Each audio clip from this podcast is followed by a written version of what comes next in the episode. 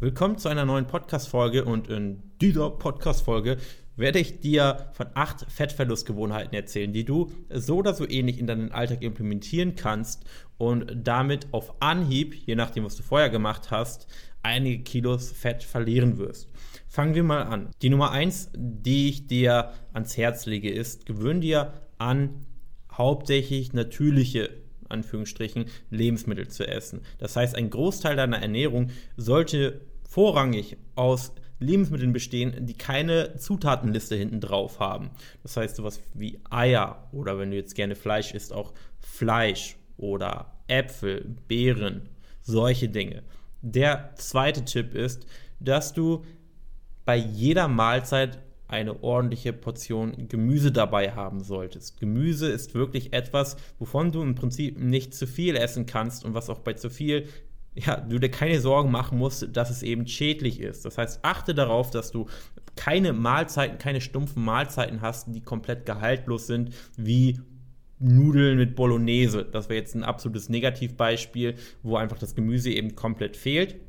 Der dritte Tipp, den ich dir geben kann, ist, deine Mahlzeiten so aufzubauen, dass du als Fundament immer eine, in Anführungsstrichen, saubere Eiweißquelle drin hast. Eine unsaubere Eiweißquelle wäre jetzt ähm, fettiges Rinderhack oder, oder Gyros vom Griechen und eine saubere, in Anführungsstrichen, Eiweißquelle wäre jetzt so etwas wie mageres Fleisch.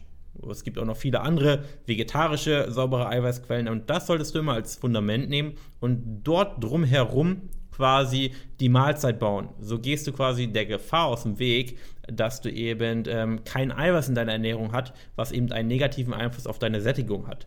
Das nächste ist, vermeide flüssige Kalorien. Sollte klar sein, aber auch hier sehe ich sehr, gerade, ich sag mal so, so ältere Frauen, oder was heißt ältere Frauen, Frauen Ü30, Ü40, die dann auf irgendwelche Cocktails schwören am Morgen, ähm, ja, wo irgendwie Honig drin ist, dann hier noch ein Pulverchen, hier noch ein Pulverchen und dann noch hier noch irgendwelche Orangensaft und da kommen auf einmal 200 Kalorien zustande, die eigentlich komplett unnötig sind und quasi einfach auf Oma-Weisheiten basiert, dass das Zeug, was sie da trinken, extrem gesundheitsfördernd ist. Würde ich definitiv nicht empfehlen. Ich würde jegliche Art von flüssigen Kalorien meiden. Und dann ist das nächste ähm, Tipp 5, kontrollierte Portionsgrößen. Ich würde dir empfehlen, dass du zu Hause keine Riesenschüsseln isst, von denen du isst, sondern tendenziell, das ist, jetzt geht jetzt eigentlich so an die, an die männlichen Zuhörer, falls ich überhaupt männliche Zuhörer mittlerweile habe, weil fast alles dreht sich ja um, um die Frau und die Abnahme, aber auch für die, dass ihr jetzt keine Riesenschüsseln ähm, kauft und dort raus isst, sondern gewöhnt euch an, einfach normale Teller zu nehmen, kleine Schüsseln und du wirst fast automatisch weniger essen, wenn du dir einfach weniger in die Schüssel oder den Teller füllst, weil der Teller oder die Schüssel eben nicht mehr Platz hat. Das ist so ein, ein kleiner Trick, den ich dir definitiv empfehlen kann.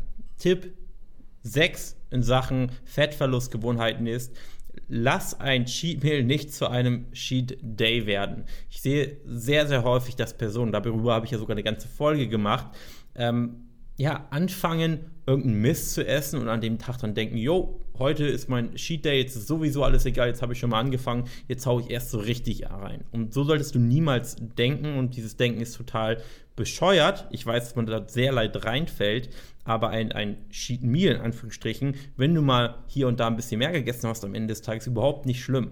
Wenn du das aber komplett eskalieren lässt, dann wird es natürlich dafür sorgen, dass dein Gewicht die nächsten 5, 6, 7 Tage in die Höhe schießen wird. Und das ist eben vor allem für die Psyche sehr, sehr demotivierend, wenn man einfach sieht, okay, jetzt wiege ich fünf oder sechs Tage lang mehr, weil ich eben in diesem einen Tag komplett eskaliert bin.